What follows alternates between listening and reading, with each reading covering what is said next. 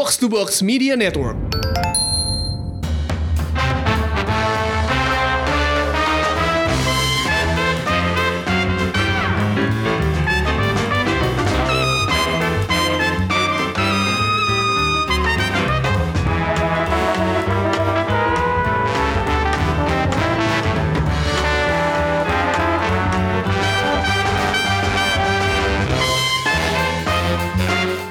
Selamat datang di Showbox Podcast. Ada gue Lisa Gua Angga. dan kita kedatangan tamu spesial. Spesial ada banget. Hana Al Rashid. Halo Hana.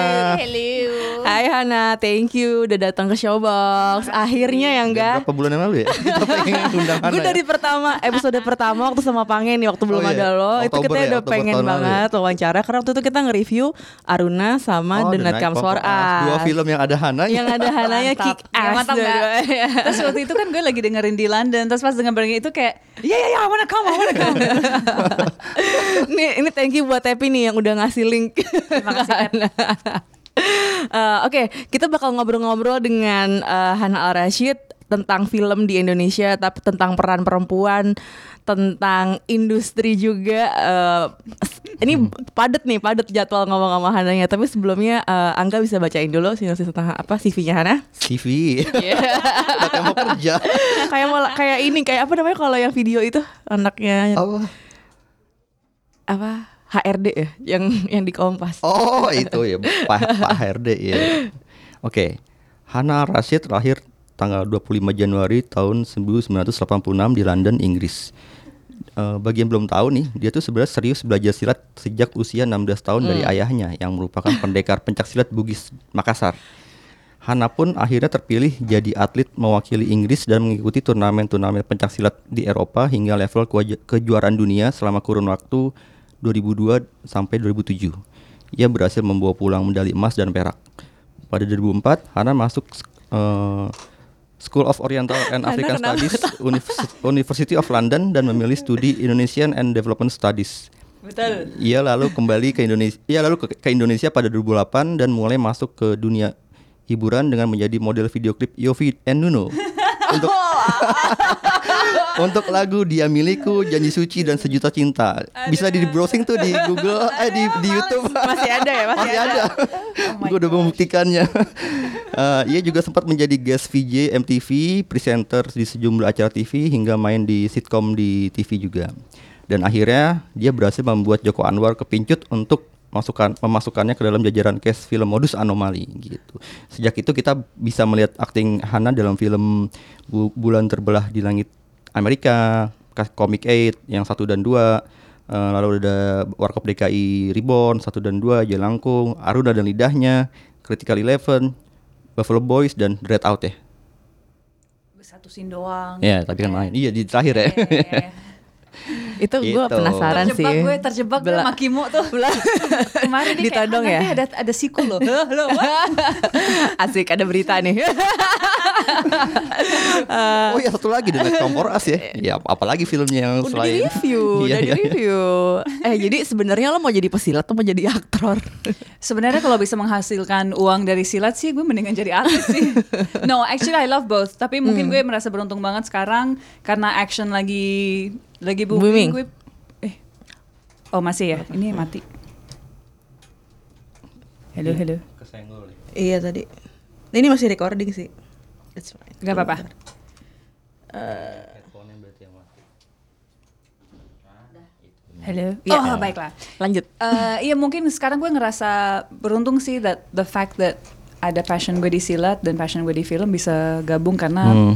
eh, action lagi booming or, or is it not I don't know Kayak lagi banyak tawaran film action jadi merasa lucky aja sih kebetulan aja mungkin Tapi lu masih latihan eh, silat gak sih? Rutin gak sih? Eh, kalau lagi pulang ke London gue rutin. Kalau Oh, di ya? sini karena gue Wow. iya karena gue nggak punya perguruan gue di sini em, jarang. Paling kalau memang mau persiapan untuk film aja sih. Paling di rumah Hmm. aja dikit-dikit. Tapi karena memang dulu kan gue tim Inggris, Hmm. my gang di sana. Jadi kalau ke sana udah pasti latihan lagi dan ngelatih lagi juga sih. Oh, iya, iya. Hmm, tapi ketika eh, eh, di Indonesia terus ditawarin peran-peran silat gitu, eh, lo ngeliat itu, maksudnya itu kan pasti opportunity gitu ya. Eh, tapi memang dari awalnya eh, attracted nggak untuk untuk eh, jadi aktor? awalnya jujur aja attracted untuk jadi aktor sih enggak ya. Gue dulu sering banget ke Indonesia dan gue selalu kesel kalau ada keluarga yang kayak Oh kamu Indo udah pasti kamu main sinetron aja udah pasti bisa. no. terus gue kayak what? I'm so much better than that. Ternyata nggak juga gue tetap aja like uh, ikut industri ini. Tapi gue ngerasa dari awal sih gue udah kayak uh, gue kayak gue sempat bilang ke lo kan kemarin uh, Lisa that gue tahu banget bahwa gue bisa masuk industri ini karena memang gue stanky stanky gitu. Gue gue I I, I I I acknowledge that gitu. Gue nggak gue nggak berpikir bahwa gue di sini purely karena talent. That's not that's absolute nonsense gitu. Gue memang di sini karena for some reason um, the Indonesian entertainment industry likes half Indonesian faces gitu. Cuman dari awal karir gue gue gue berusaha banget untuk pilih job-job gue yang gue nggak dinilai dari looks. Jadi gue memang harus show either my personality through hosting atau pemilihan film gue. Gue tidak mau mengambil peran-peran yang hanya muka Indo pemanis aja gitu. Gue pengennya yang lebih bersubstance. So apa ya? Dari dulu memang nggak begitu into it, tapi ternyata waktu gue ke sini nggak dapat job yang gue mau in development tadinya Yeah. gue pengen mau kerja buat UN, nggak dikasih kerjaan Eh, jadi gue ambil tawaran yang ada karena video klip Yofi and Kecemplung akhirnya ya. Iya, I have Yofi Widianto. Masih ingat gak sih Yofi sama lu pasti? Kenapa? Masih ingat gak kira-kira Yofi Yofi Don band Yofi Don Dono itu dengan lo? Gak Masih ingat ya? deh. Gak tahu, gue udah lama banget sih nggak nggak in contact. Paling sama Dikta yang gue masih Oh, Dikta. kadang in contact gitu. Tapi peran apa sih Hana yang bikin lo kayak oke I wanna do this Iya, gitu, iya. di acting? Buat gue it's always peran-peran yang yang tentunya peran-peran yang menarik lah, menarik in terms of there's something to learn from dari peran ini. Yang lo di di mana lo bisa test your skills or test your boundaries lah gitu. Hmm. Tapi sayangnya gue ngerasa nggak banyak nggak banyak peran menarik seperti itu yang ditawarin ke gue sih. Kayak- Apa mungkin karena lo kayak orang ngelihatnya oh ini cewek tough yang bisa silat segala macam. Jadi mungkin yang non silat udah datang belum sih kalau kalau yang yang non action yang Sebenarnya yang non kecuali Aruna ya, kecuali Aruna Iya. itu tuh itu gue suka banget tuh peran lo di Aruna. gue juga suka banget thank you gitu. Enggak karena itu sesuatu yang berbeda gitu dan gue benar-benar bisa do Ya. something different gitu dan prove bahwa gue memang bisa drama juga kok gitu. Gue bisa yang lebih light. Sebenarnya tawaran yang drama banyak tapi balik lagi menurut gue nggak banyak karakter perempuan dalam film kita yang menarik. Jadi kalau I really want to do something that interests me gitu dan something that I'm going to eventually have a passion for gitu dan I will want to work hard at this character. Kalau pada dasarnya kalau baca skrip karakternya nggak menarik, walaupun it's drama dan gue juga sebenarnya craving main film drama juga, ya nggak akan gue ambil. Sekarang untuk action pun gue cukup milih-milih gitu. Gue juga sadar bahwa even though you can do action, eh, karakternya tetap harus menarik gitu. It always comes back to the script and the character yang ditawarkan gitu. Hmm. Itu sih. Kita udah boleh ngomong belum sih nanti nextnya lo bakal main di film apa? Kayaknya boleh aja. Boleh aja ya. I think so. Boleh aja ya. Nanti Hana bakal ada di Gundala dan di Yes. Ratu Ilmu Hitam. Yes. Jadi Gundala itu perkiraannya sekitar bulan Agustus ya tayangnya. Hmm, Agustus ini. Eh, yang Ratu Ilmu Hitam sekitar bulan September. Maybe yes kayaknya. semoga, semoga. Semoga, semoga, semoga. Aimingnya, aimingnya itu kan, aimingnya Uh, September. I, I think so. Bakal sibuk I'm not promo sure. nih berarti dia. Iya. nah itu nonton gitu. itu di perannya itu eh, action juga atau gimana? Untuk yang mana? Di Gundala dan di Ratu. Hmm, kayaknya di Gundala kan sempat ada yang ngebocorin foto waktu latihan. Mm-mm. Jadi kayaknya memang I can say that it is there is Bukan kita loh nggak. Enggak, soalnya di Twitter udah pernah ada yang posting Iya, iya, iya. Terus gue kayak pernah lihat sih. "Oh," Padahal kan secara marketing strategi gue gak tahu nih mereka mau gimana Tapi em, eh, adalah berantem sikit ya. Hmm, Siki. Terus yang di Ratu Ilmu Hitam semenantang apa nih perannya? Wah Deg-degan banget gue di, di Ratu tuh pertama kali gue dipercaya dengan porsi yang agak besar nih gitu Biasanya kan gue eh, supporting aja gitu But this time di, dikasih kesempatan Cie untuk cie cie. kayak deg-degan gitu. Eh, iya jadi um, it's the first time I've had to do a lot more work. Ya. Dan You can say leading role. no man, that's sucky. Yeah. Kenapa nggak mau disebut? Gue langsung merah gitu. Terlalu merendah nih, terlalu merendah. Jijik gitu. Eh, ya gitu deh. Jadi tapi perannya buat gue menantang banget karena um, uh, we can't say too much about the film. Tentunya ini Yeah. adalah remake dari film Susana Hmm, dulu kan, yeah. Ratu Ilmu Hitam. Tapi ini adalah perspektif baru dari Ratu Ilmu Hitam. Dan um, perannya sangat sangat menantang sih secara physically, mentally, emotionally, spiritually pun itu it was it was really really tough. Tapi cast dan krunya menyenangkan banget sih kalau kalau lo lihat the lineup yang ada dalam film ini asik semua jadi Hmm. the energy amongst us juga sangat enak so hopefully uh, teman-teman akan suka sih dan kan didirect oleh Kimo Ya. Hmm. Kimo dari Mo Brothers and ditulis oleh Joko Hmm. so uh, skripnya asik dan waktu baca si karakter Nadia ini Hmm. langsung kayak wah menarik nih akhirnya ada ada karakter perempuan dalam film horror thriller yang nggak hanya apa ya nggak hanya melewati struggles that you would expect in a typical horror or thriller tapi there is quite a big substance di baliknya gitu dan itu sesuatu yang sangat menarik untuk eksplor sih Ah, seru tuh ya enggak? Ini kan kalau gue perhatikan di eh, filmografi lu ada sekitar 17 film yang udah dimainkan selama ini. Oh, ini kalau ya? gua nggak salah ya. Tahu Mungkin sih. lebih dari 17 ke- dengan dihitung kan dengan half of my Part. films dijadiin part one part two Tetap aja dua judul kan. Jadi dua in judul. reality filmnya lima gitu Nah, berarti kan udah udah mengalami kerja bareng dengan berbagai sutradara di Yes. Indonesia. Eh, ketika lu akhirnya ada project, misalkan ada project baru eh, dan ditawarkan ke lu, lu Hana termasuk orang yang memperhatikan siapa sutradaranya gak sih? Um, sometimes yes. Hmm. Buat gue utama tuh skrip, Utama skrip. utama skrip dan em, karakternya apa.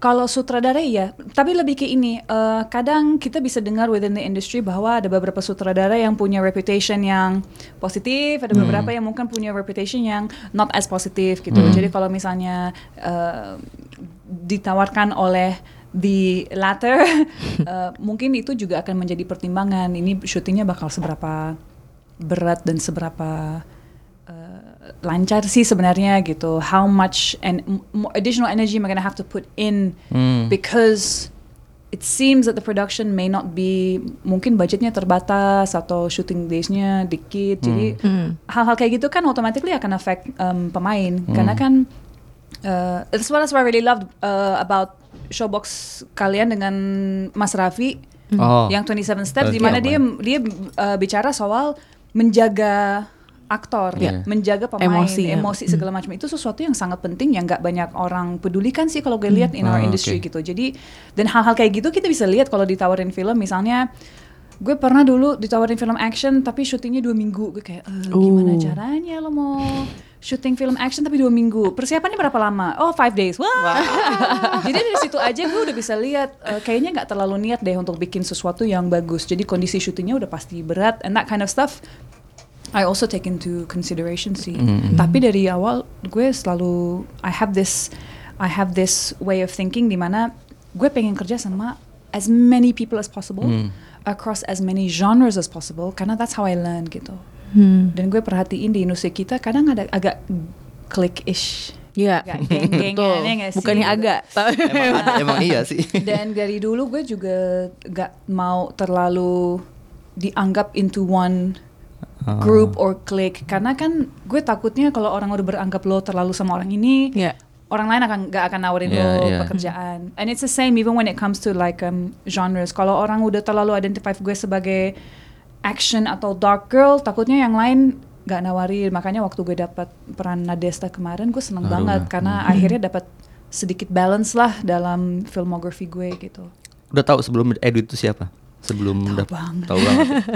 nonton filmnya dia nonton his shorts Iya, nonton short shotsnya bagus-bagus ya. Babi Buta justru salah satu film Indonesia pertama yang gue nonton waktu gue awal pindah ke sini tuh Hah? Babi Buta yang ingin terbang gue nontonnya di gue nonton sama Dewi Umaya dulu sama Bu Dewi sama teman gue dari London anak Indo yang nggak pernah nonton film Indo pas kita keluar dia kayak Han what the hell was that terus gue juga kayak "Hmm, I appreciate the artistry but I have no idea what's going on jadi Bu Dewi yang kayak harus jelasin all you know the context is like kind of uh, Uh-huh. Indonesian Chinese community in Indonesia and this and that. I was like oh wow Iya. setelah di, dikasih tahu konteksnya kayak ini brilian loh terus teman gue tetap kayak uh, what was that scene with Joko Anwar?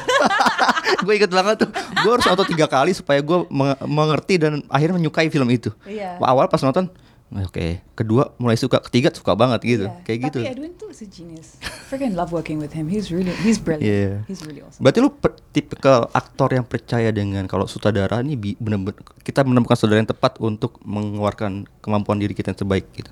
I think so. Iya. I think I've worked with a few directors termasuk Edwin, termasuk Bang Joko yang benar-benar membuat gue merasa totally nyaman dan mereka bisa um, bring out that kind of stuff in you sih. Sangat Hmm. komunikatif tapi juga sangat uh, open to listening uh, to what we also have to say gitu dan asik banget sih kalau udah nemu balance seperti itu enak banget Mhm. dan jadinya semangat untuk bekerja gitu. Hmm. Tadi kan lo bilang eh eh, kalau ditawarin peran action tuh juga milih-milih juga gitu ya, kayak yang persiapannya gimana. In this industry though di Indonesia gitu ya, can you afford to be picky? Itu yang gue pengen tahu. Emang emang susah sih gue ngerasa mungkin uh, I haven't been in as many films as I would have liked. Hmm. Justru karena gue picky, Hmm. but at the same time gue berusaha untuk mempertahankan a specific quality or standard that setidaknya I am puas dengan Hmm. inilah yang gue udah ada selama ini. Hmm. Um, genre genre banyak dif- different kinds of directors, Yeah. different kinds of projects. Ada yang naik banget, ada yang commercially flop banget, but it, it doesn't matter. Everything is a learning process it's difficult. It's emang awalnya gue mulai kan dengan film tiga film pertama gue indie semua. Hmm. Modus, Threesome, Threesome. VHS Iya. gitu. Itu indie semua. Oh iya VHS. Iya, VHS juga. Nggak ada kan di profile ada, tadi. nggak ada. Padahal itu salah satu favorit gue. tuh. Iya. Tapi eh ya kan gue mulai di indie dan gue sadar kayak I'm not making any money. Habis itu kayak membuka diri untuk the opportunity of oke mungkin gue coba deh commercial tiba-tiba datanglah Comic 8 uh, Ah, Casino oke. Kings dan itu kayak gue menganggap film I like Comic 8. commercial pertama gue I Was quite it- like yeah. it I thought it I was like I it. thought it was fun I mean Yeah. it's a film filmnya goblok banget gitu Iya, iya, emang iya. udah seperti But itu it's, it's confident in being that Yes. gitu. Itu pionir kan, pionir film yang memakai Pionir, semua ko- komika dan akhirnya mau diikuti Iya. oleh formulanya diikuti oleh. Iya, dan itu filmnya seru banget. Uh, apa, bertemu dengan all these hilarious comics sih, kita syutingnya asik-asik aja sih with with these comedians yang akan selalu siap menghibur gitu. Tapi um, ya I think untungnya kan kalau untuk pemain sekarang there are other ways to make money kan. kalau kita tergantung pada film doang, ya Hmm. kayaknya memang you you will be poor for the rest of your life. Iya. Tapi Gim- untungnya hmm. ada yang lain. Gimana Hana ngelihat eh, persaingan aktor-aktor perempuan di Indonesia? Berat loh. Gue pernah dengar soal Menurut gue seorang loh. Aktor pria yang cukup dikenal bocorin cerita, lu kalau tahu ya enggak itu persaingan antar aktor perempuan di Indonesia tuh gila-gilaan loh gitu. Lebih daripada Bener cowok, sih? lebih daripada cowok. Katanya sih cowok. gitu. Uh. Well, kalau kita lihat SDM kita, it's not a lot actually, ya Iya. sih?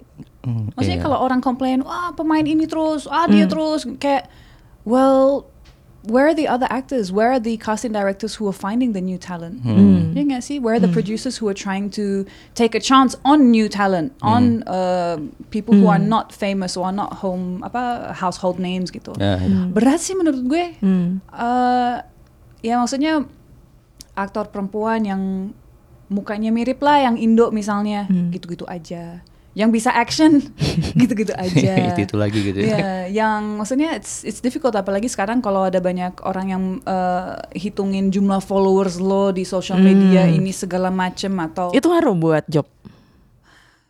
Hmm, untuk beberapa job sih gue dengar masih banyak yang Hmm. pikirkan itu sih kayak oh ini uh, ik- dia punya iklan atau enggak karena kan kalau punya Oh, iklan bisa ditarik ya. bisa ditarik hal-hal kayak gitu nah lo kan kalau nggak punya followers dan nggak punya iklan ya gimana I think it is quite difficult Hmm. belum lagi ya pasti politik antar antar perempuan tuh I, mean, I don't know if it's the same for the guys tapi kan if you hear that there's a film wah orang ini bikin film Hmm. ada yang deketin Hmm. ada yang Hmm. coba ngerayu ada ada beberapa yang cukup agresif sih untuk dapat peran and I guess it depends on whether or not you play those kind of games Do you do that? You know what? I'm really like, no, I can't. Gue nggak bisa, man. Gue percaya pada produser dan sutradara. Lo kalau mau gue, Hmm. you want me, udah. Tapi if you think this person is better, ya udah gitu. dan ya udah rezeki orang it's Kalau itu rezeki nggak ke mana ya? gitu cuma kan kadang gue juga ngerasa apakah gue kurang kejar ya apakah gue kurang Hmm. sampai ada beberapa orang yang bilang lo harus lebih bitchy loh di industri ini lo harus lebih diva untuk didengerin Really? Wow. There's a lot of people who've said that to me. Like you have to be more of a, you gotta put your foot down more and demand more things. Baru lo akan di take seriously. And I'm like, Oh, that's interesting. "Hmm, I don't know if I got it in me to do that. Hmm. Tapi, ya nggak sih. Gue kayaknya gue terlalu pasif deh orangnya. Nggak nyangka gak sih nggak jago silat loh. ya tapi that's the thing in silat kita kita belajar soal ego juga kan dan kita bisa melihat saat ada orang yang egonya tinggi dan they kelihatan mereka want the spotlight and they want it Iya, deh. kasih aja Gue ngomong gara-gara dia ngomong sih. gini, Iya. yeah. ngomong gini, gue inget pas dulu gue di kantor yang lama wawancara Kang Yayan, Mm-mm. orangnya humble banget. men. Ya, Jadi gue- sebenarnya aslinya kalau lo emang ya. kalau lo emang tak pesilat tangguh sebenarnya ya gitu ya nggak? Iya gitu ya. Ternyata kayak gitu ya. Omongan Hana mengingatkan dulu pada pesilat satu itu. Oke. eh, mad dog Mad Dog, iya mad bener. cat yang Nih kalau kita lihat sekarang semenjak uh, The Raid 1, 2 dan mulai banyak ah nggak banyak sih ada beberapa film action Indonesia yang um, mendapat apresiasi tinggi di luar juga dan akhirnya membuat beberapa aktor laga di Indonesia yes main di film-film mainstream Hollywood sana gitu Yes. kan. Eh, kalau menurut Hana apa pendapat lu tentang fenomena ini? Eh, pada- karena pada akhirnya yang ditarik adalah orang-orang aktor-aktor laga dan memerankan, memerankan laga juga gitu. Eh, sedangkan eh, mungkin kemampuan aktingnya untuk dieksplor lebih jauh nggak terlalu dikembangkan sama para filmmaker luar ini gitu. Ya mungkin yang harus harus dilihat itu adalah comparative advantage mereka dibandingkan aktor-aktor Hollywood.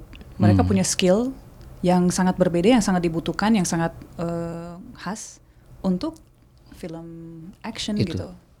Karena gini, it's not just about whether or not Hollywood uh, takes advantage of their other skills. Di sini, do producers here offer them drama Hmm. films? Ya sih? Akhirnya itu itu lagi. gue pengen banget loh lihat Iko Uwais main film drama gitu. ya sih? Menurut gue dia pasti bisa. Tapi ya one I don't know if he wants it. Two um, producers mau nggak kasih kesempatan untuk melakukan sesuatu yang berbeda. Hmm. Kenapa aktor perempuan belum banyak dilirik oleh eh, studio-studio di luar sana untuk main di film-film mainstreamnya? For, Kamu menurut lo for ya? action or for drama? Dua-duanya deh. Kalau for action ya secara global mungkin kita belum mungkin baru sekarang dengan Wonder Woman dengan perempuan-perempuan yang main di Avengers baru ada baru orang bisa melihat bahwa sebenarnya female action roles uh, are very exciting and intriguing Hmm. buat penonton gitu dan justru kayaknya makin banyak orang pengen melihat female led action roles tapi balik lagi how many aktor perempuan yang bisa melakukannya nggak tahu sih I don't know Gue ngeliat acting lu di The Night for Come For Us sempat kepikiran mungkin ini jalan pintu masuk Hana buat masuk ke la- luar sana. Karena kan di situ lu Dude, that's what I was hoping for. Iya kan? Nggak tahu sih. Mi- Misalkan ditawarkan itu lu eh, gimana? Mau banget. Mau banget. Gue dan gue juga gue juga pe- kepikiran dari dulu kalau misalnya gue pulang ke London, kalau misalnya mau coba di sana nggak tahu lah. Gue juga sadar bahwa mungkin comparative advantage gue adalah action dibandingkan aktor-aktor perempuan di sana. Jadi mungkin that's the same skill that I will bring to the table. Karena emang kenyataannya my other body of work untuk drama atau apa belum buat gue mungkin belum segitunya untuk dilirik sama orang sana. Tapi sekarang kan things are changing juga. Kita lihat di Hollywood kan sekarang sangat ada pasar untuk Asian faces, Iya, iya. ya kan? Crazy Rich Kurang Asians. Asian tapi muka gue yang gitu kesel deh. Eh, eh, Hana, lo kan sangat outspoken soal eh, gender equality dan, Iya. dan juga isu-isu perempuan gitu ya. Gimana lo ngelihat gender equality di industri film di Indonesia? I mean, kayak sebenarnya aktor-aktor perempuan di Indonesia ini eh, apakah dapat kesempatan yang sama gitu? Atau apa demand per- demand peran buat perempuan itu sama dengan yang laki-laki? Atau justru kita lebih baik malah? Atau atau kurang gitu? Eh, kadang gue ngerasa di saat di beberapa kasus kita lebih baik, lebih ada ada banyak kok film yang mainnya perempuan di di sini. Cuman balik lagi karakternya menarik atau enggak? Menurut gue nggak banyak yang menarik. Kalau misalnya misalnya it's just about being a kind of pretty standard girl with pretty standard issues in like kayak yang kita lihat in a lot of our rom-coms dan drama sebenarnya kayak gak pernah begitu explore women's issues yang Yeah. yang lebih dalam ya nggak sih? Yeah. kalau kayak gitu aja sih kayaknya banyak kesempatannya. Tapi balik lagi like are they interesting or not? Kalau menurut gue jarang ada yang menarik kalau kita lihat misalnya Raihanu nih di 27 Steps of May that is a freaking amazing female character to explore gitu. Um, something yang gue dengar di sini um, soal gender pay gap bahwa justru di sini sebaliknya. Hmm. kalau dari teman-teman manajemen atau teman-teman uh, talent artis yang suka curhat gitu cenderungnya perempuan yang lebih sering lebih gede, Gede. pembayarannya dibandingkan cowok tapi gue nggak pernah ngerasain sih. Kita doakan ya mumpung di bulan puasa Nanti ini. abis ratu ilmu hitam. amin amin Oh gitu ya? But I don't know how different it is. Menarik Cuman ya? yang gue lihat sih, uh, uh, honestly gue selalu kesel sih kalau melihat ada satu, there's one type of film yang dibuat di Indonesia yang always female leads and it's a lot of the time it's religious films. Tapi menurut gue itu Hmm, yeah. they are the worst kind of example of what it is to be a woman. Itu gue benar-benar kayak marah sih kalau nonton film-film religious di di Indonesia. Jarang banget ada yang bersubstans dan justru um, justru the kind of the kind of um, apa ya the kind of characteristics they show about what it is to be a Muslim woman menurut gue bahaya sekali. Hmm. Dan kalau kita lihat konteks Indonesia sekarang, kayaknya film-film kayak gitu berperan deh untuk uh, enforce stereotypical gender roles Yeah. yang ada within Muslim families dan menurut gue itu sesuatu yang bahaya sih. Kesel Gue setuju banget sih karena emang ya gue juga nontonnya gue juga em, perempuan gue juga muslim tapi juga nonton itu tuh yang kayak mm, no Kesel nggak ya? I don't feel Kesel, represented. Iya, feel iya, represented kan? makanya gue juga ngerasa yang kayak nggak sih gue ini nggak it doesn't speak to me gitu Not the at all. the story. And the the turning your religion into a commodity itu, Hmm. aduh, gue agak, agak ini sih, ya. Hmm. Kayak kesannya for you to be a good Muslim woman berarti lo mesti one mualaf, Iya. lo mesti two pakai hijab, dan lo mesti tiga eh, gak apa-apa lo di poligamiin ya nggak sih? Nah, itu yang paling mengganggu sih. Ganggu sekali. Ya, eh, tema-tema poligami dalam film kita. Untungnya udah menurun drastis ya. Untungnya Lebaran ini tidak ada film Oh iya kita baru ngomongin tadi. Untungnya tahun bulan ini, eh, tahun bulan ini nggak ada ya. Lebaran ini lebaran menarik nih. Tapi menarik sekali loh. On this biggest religious Uh, holiday, this yeah. is the first year yang tidak ada film religious. Iya, Ya, iya, It's iya. very interesting. Menurut gue ada progress nih dari filmmakers kita untuk menawarkan sesuatu yang berbeda. Dan mungkin film-film tahun lalu yang temanya agak religious mungkin karena tidak naik as much as film yang genre lain, mungkin memang produser udah sadar bahwa Hmm. people go to the cinema to have fun. Ya nggak Ya. sih? Nggak kuliah. Exactly. Gak buat sedih-sedihan. Exactly. Dan nggak untuk di, disuruh pakai hijab gitu. gitu lah. Atau diduakan. Atau diduakan dan pasrah aja. Di aduh. madu ya. Eh, Gila kayaknya gue bakal kena nih sama. Oke kita lanjut ke eh, isu berikutnya. Nah, Em, jadi gue pernah baca sebuah surat terbuka, surat sebenarnya nggak terbuka sih, surat lah terbuka, teman yang nulis anonim nih di sebuah situs namanya Never Okay Project. Pernah dengar Never Okay Project? Ya. Di situ eh, di- eh, ada pengakuan dari salah satu, dia nggak nyebut namanya, dia seorang pekerja film kru dan dia mengaku dia mengalami beberapa kali eh, Eh, pelecehan seksual. Gue jelasin dulu ya, Never Okay Project ini sebenarnya sebuah situs yang isinya Ya, lo coba. bisa melaporkan pelecehan seksual di lingkungan kerja. Jadi itu Ya. lingkungan kerja mana aja gitu ya. yang zaman aja Ah, dan ini jadi- ter- dan ini kebetulan gue baca dari eh, dari pekerja media dan seni. gitu. Oke. Dan Jadi dia, gimana nggak? Dia bilang kalau eh, ditulis di situ eh, dia mengalami beberapa kali kasus pelecehan seksual dan itu dibiarkan sama eh, sup- supervisornya dan satu kali dia sempet eh, dengar ada seorang pekerja film yang senior yang akhirnya meninggal dunia dan dia merasa dia berat hati tapi dia bilang kalau dia seneng karena uh, Dia dia, pernah mengalami itu di, dari dia dan nah ini gue mau mau mau konfirmasi. Sebenarnya kejadian-kejadian seperti ini sering terjadi gak sih? Memang, ter- memang sering terjadi gak sih di industri film kita Uh, I don't know if I can say sering, tapi memang pernah sih. memang pernah Per- pernah terjadi. Gue pernah melihatnya on, on a few productions. Gue pernah mengalami sendiri. Hmm. Um, tapi Wow. Ya.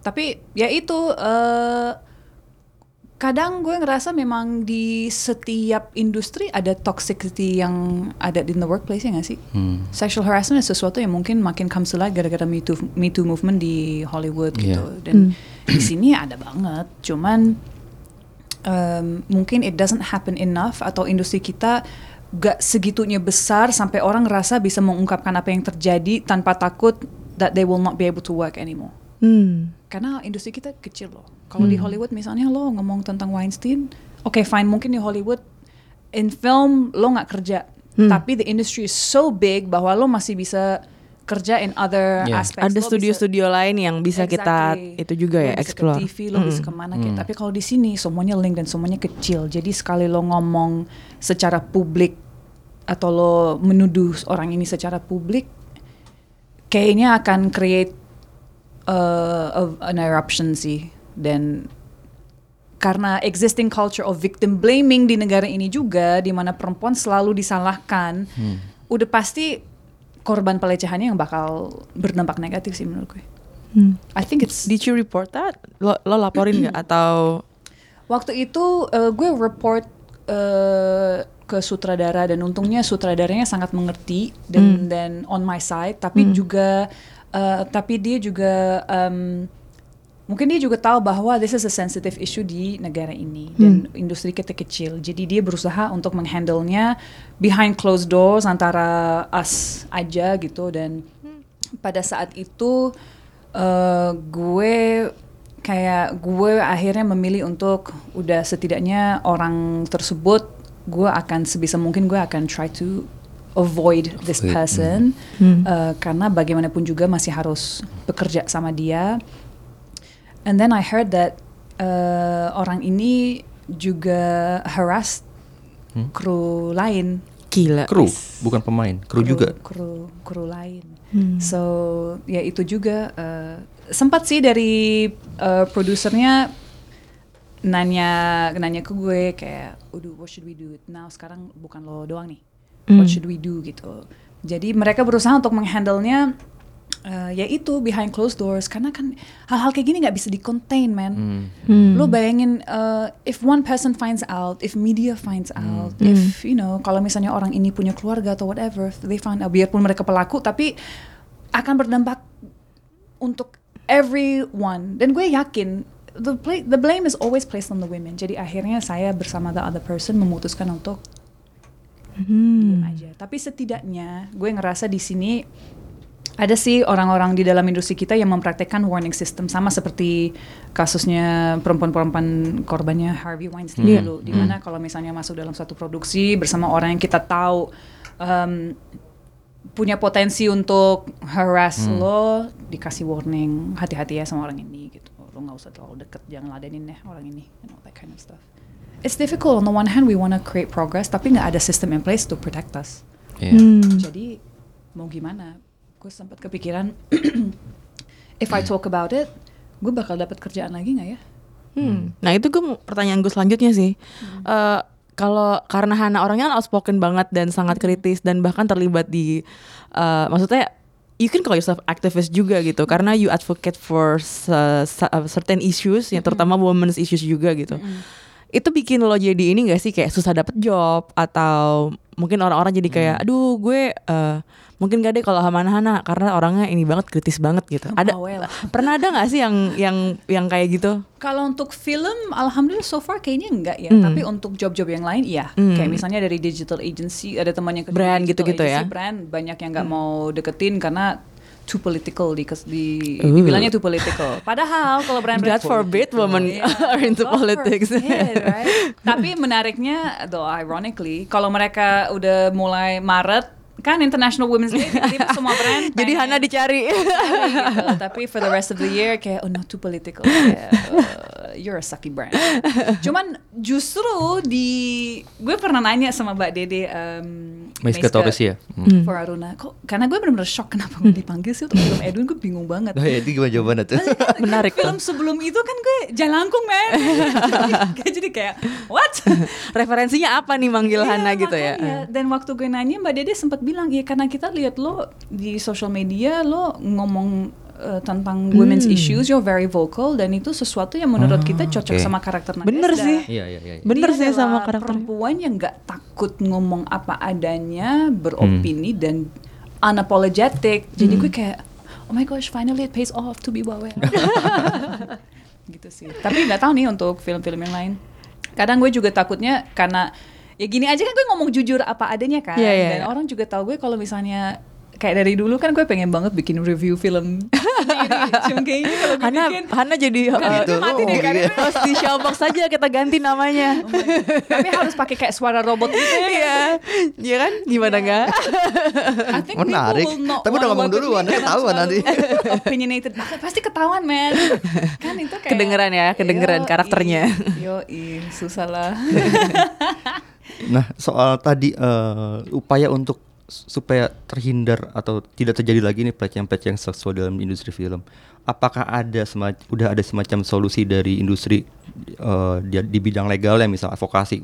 Misalkan di dalam kontrak kerja ada klausul yang menyebutkan kalau terjadi apa-apa atau perlindungan seperti apa gitu. Kalau gue sendiri gue nggak, gue belum pernah kerja sama PH yang uh, put that in the contract sih. Cuma gue dengar Miles Ya. Uh, I heard that Mbak Mira puts that in the contract dan itu sesuatu yang amazing banget.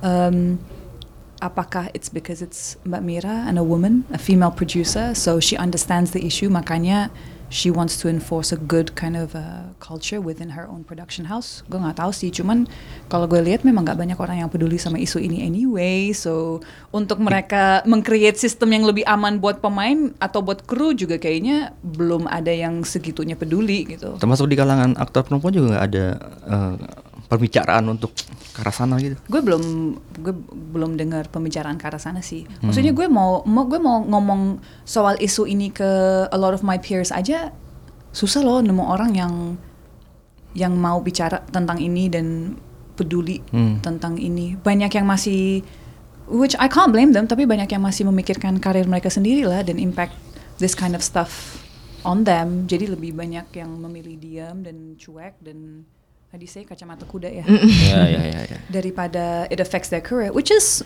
understandable. Tapi kita mau sampai kapan kayak gini? Hmm.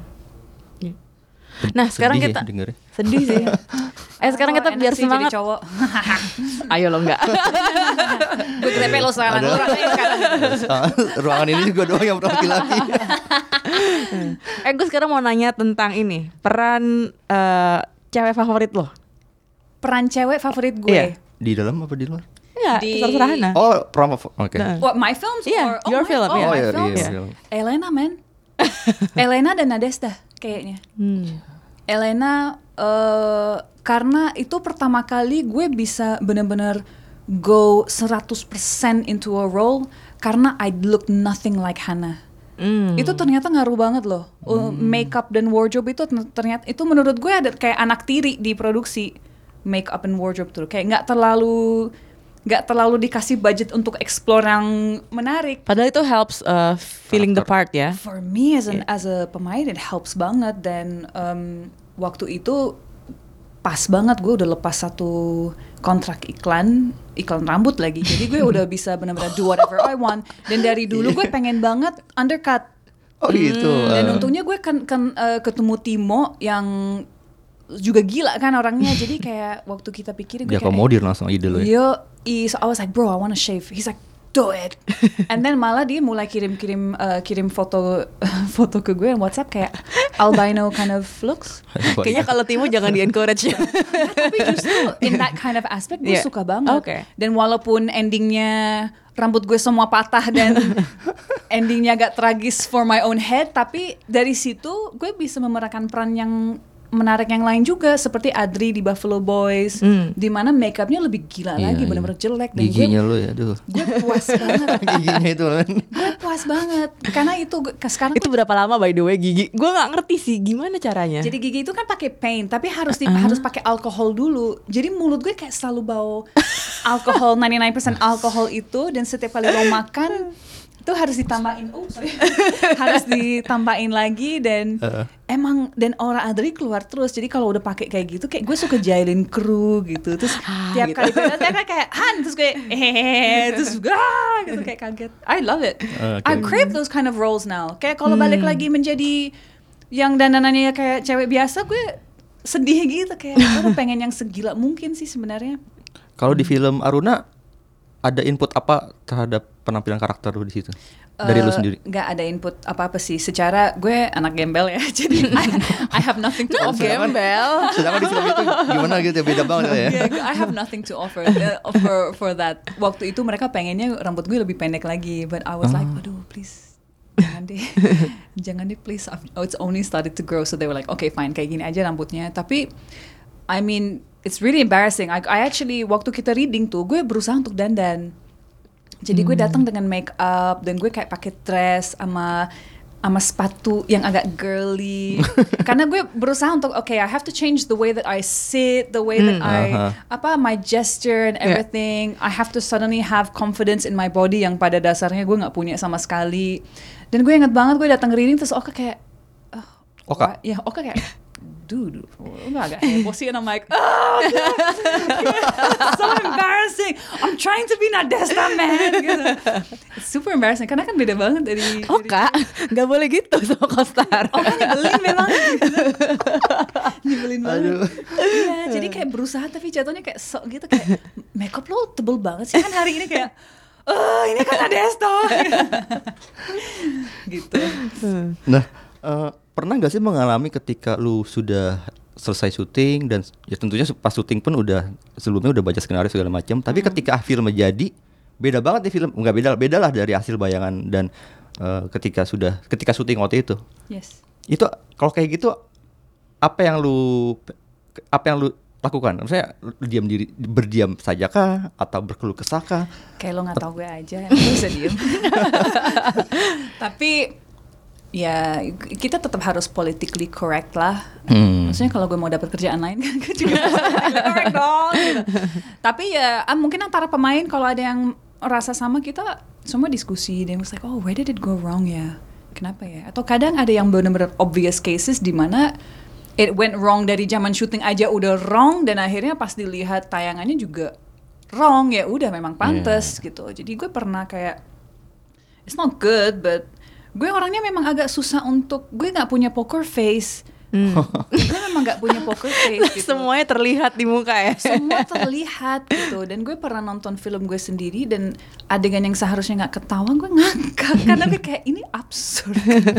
Tapi ya ya mau gimana gitu. Kan at the end of the day film making is teamwork. Gue juga yakin banyak yang lihat penampilan gue dan kayak aduh apa sih jelek banget nih cewek? gitu. Kayak ya udah gitu. That's part of it's all teamwork and it's not it's not only up to pemain whether it turns out good. It's up to the director it's up to the editors it's up to art it's up to you know it's up to the producers whether or not they want to give us the time and money to be able to shoot something of that kind of quality. Memang emang susah lah gitu. Cuman sedih sih kadang. Apalagi kalau lihat skripnya bagus gitu terus pas nonton kayak aduh kok jadinya kayak gini ya? gitu. Sedih. Tapi um, ya udah that's not what, what, what, am I gonna do about it I can't do anything about it Jadi eh, ini eh, untuk wrap up sesi ngobrol-ngobrol sama Hana nih ya. Eh, lo kan tahun, tahun ini udah bakal tayang di dua film. Tapi kalau lo sendiri kalau ngelihat film-film yang dibintangi oleh perempuan gitu ya, yang so far yang memorable banget itu siapa? Boleh dalam negeri, boleh luar negeri. Um, gue suka banget karakter Furios Furiosa di Max. Theron. Charlize Theron. uh, Charlie, ya gue suka banget Furiosa sih di di situ. Um, Lo nonton long shot nggak by the way? belum belum nonton. Ya, So, is it fun? Menarik, Oh, menarik. is it fun? Menarik ngelihat Charlize Theron yang Iya. tadinya Furiosa, iya. terus jadi main romcom bareng Seth Nah, as- asik kan sebenarnya kalau lihat Iya. aktor perempuan yang mau main di berbagai genre tuh Iya. asik gitu. Depthnya dapat. Ada satu yang gue nunggu banget sih season 2-nya Big Little Lies. Karena Uh. itu review ya. female powerhouse man. Yes. All of them, all Uh. six of them are freaking amazing dan itu kayak ya itu adalah bukti bahwa you can do female led stories, Yeah. female issues and it can be critically acclaimed dan commercially successful. Jadi gue nunggu banget. Terus sekarang kan ditambah Meryl Streep. Iya. Iya, ya. Ya. Dan kalau di sini gue suka wow, Raihanun man. Menurut gue Raihanun is a goddess. like I really wanna see more of her. Iya. Emang dari dulu gue senang banget filmnya dia dan orangnya juga very very asik gitu. 27 Steps of May was beautiful. Gila ya itu ya. And can I give a shout out to my co-star in Ratu Ilmu Hitam, Aryo Bayu, Asik. 27 Steps of May? Karena gini iya, loh, iya. karena gue bilang ke dia kemarin, Tukang "Oh, sulap. tukang sulap, tukang sulap, tukang Magician. sulap yang agak Magician, yang magician. agak cabi gimana gitu. Gemuknya di situ. Menurut gue, Bayu adalah aktor laki kita yang satu-satunya yang benar-benar does that weight loss and weight gain buat film loh. Siapa Iya ya? lagi coba? Siapa lagi ya enggak? Enggak Bayu kepikiran sih. doang loh. Dan Nggak menurut gue itu sesuatu yang harus kita appreciate. Hmm. We see a lot of guys who wear bodysuits or whatever, tapi Bayu tuh benar-benar totalitas kalau bermain. Itu emang dia sebagai magician emang harus kayak agak cabi gitu ya. gue Eh. nggak tahu sih logikanya apa buat Hmm. itu, cuman all of his magic tricks itu beneran. Jadi kayak di set ratu kemarin Dia dia, mainan suka ya? dia nyulap gitu. Masih ke bawah peran, masih ke bawah peran. Tapi ya itu kayak that kind of transformative role di mana lo bisa fluctuate with your weight atau di mana lo bisa look lo totally berbeda misalnya di kayak waktu The Night. Itu peran-peran kayak gitu justru menarik banget dan asik banget. And I don't think we give due appreciation to actors like Bayu who do that sih sebenarnya gitu. Kita harus bawa baju ke showbox enggak? dia lebih lebih bawel dari gue deh kayaknya lo ya udah eh, itu Big Little Lies by the way kita bakal bikin binge watch-nya. Jadi setelah Game, of, Game of Thrones, Thrones. bener ya? ikut dong Bener ya? Asik. ah mau dong ikut dong Angin nonton dulu. Gue miss lagi dong. lo nggak nonton Gue tuh bukan penonton serial sebenarnya. Oh, tapi kan cuman Lagi di tujuh episode doang. cuman iya, So- dikit-dikit Gue enggak? pengalaman buruk nonton serial tuh kayak Game of Thrones gini. Sekali nonton udah hilang rutinitas gue tuh kacau balau gitu. Oh, Jadi tapi tujuh episode doang ini. Iya sih. Iya kan? Iya, It's uh-uh. only seven. Ini season berapa? Season 2. Oh, season Jadi dua. baru satu Masih season. kejar lah eh, sehari dapet lah. brilliant. It's Iya. really Iya ya, brilliant. boleh Iya. deh. Jadi bulan no, uh, Juni ini ada The Handmaid's Tale, ada The Bi- uh, Big Oh Little my Lies. Itu all uh, strong woman ya. Yes. Maksudnya itu Handmaid's Tale ben- menarik banget. Killing Eve nonton gak sih? Oh my gosh, amazing. Gue enggak. Sama Iya, nih selera gue nih. Kayaknya memang Sama nih. emang women are taking over. Iya kan? Yes, Iya kan? And it's all in television gitu. Yes. Ya gak sih? Film belum ya? Belum, kayaknya kalau yang dinamikanya sampai kayak gitu, Iya. yang emang emotional depth-nya sampai yang di kayak gitu. Dan Karena gue gue gue nonton Wo- Wonder Wonder Girl gue mau Wonder- Wonder Woman. Wonder Woman aja gue kayak enggak. biasa aja. Captain Marvel juga. eh, Biasa Iya. aja. iya. Paling Iya. senang cewek-cewek di Wakanda tuh, cewek-cewek Wakanda. Iya, Black Tapi pas Panther. yang Avengers Endgame itu mereka keluar kayak all the girls and everyone's like, oh, terus no, udah gitu aja. it it felt like a checklist. Udah, yes, it Ah. does. It's no. It does, but amongst that moment, We deserve better, Marvel. Kayak, I was so bored watching that film. Hmm. kayak pada dasarnya gue nggak suka sih all this Marvel dan superhero, superhero. superhero. Kayak paling paling Guardians deh, Guardians. It's the quirky Lucu. one, yeah, yeah. It's quirky I like gitu. Ant Ant-Man karena juga, scope-nya kecil gitu. Paul Rudd. Paul Rudd. Gitu. Iya gitu. Jadi kan gue tahu ya kita bikin binge watch Game of Thrones sebenarnya kan ceritanya cukup misoginis. Iya. Peran-peran perempuannya cukup uh, problematik gitu kan. So next, okay, we're- let's do Big Little Yeah, Lies. Big Little Lies would be, would be awesome. Dan Yeah. ini kayak, oke, the TV is now doing it. Gue nunggu giliran produser Indonesia berani Exactly. untuk melakukan hal yang sama. Yes. Gue tunggu banget Yes. peran Hmm. action lead, Yeah. female action lead di film Indonesia. Dan Itu sebenarnya gue lebih itu suka- next step yang menurut gue. Lebih pengen kalau TV sih karena it like series jadi bisa banyak gitu episodenya. Yeah, yeah. So the arc will be better gitu. Yeah. Maksudnya gue pengennya dan udah waktunya nggak sih TV kita catch up dengan dengan TV Iya, TV, Kalah TV sama di OTT loh. Amerika gitu. Iya. OTT kita udah punya Iya. ada berata nonton nggak beratanya? Berata gue nonton, iya. Tapi maksudnya we need we need more of that. Iya, memang. menurut Yeah, gue itu. definitely. Gitu. Hana thank you banget udah main. Showbox. Makasih ya. Terima kasih Seneng juga. banget. Bener ya non, uh, Big Little Lies. Eh mau banget, ayo, Asik. ayo. Gue memang ngefans banget sama kalian. I always listen to you guys. Wow. Thank you Hana, thank you banget yang udah Iya. dengerin. Uh, see you di episode selanjutnya. Bye bye. Bye.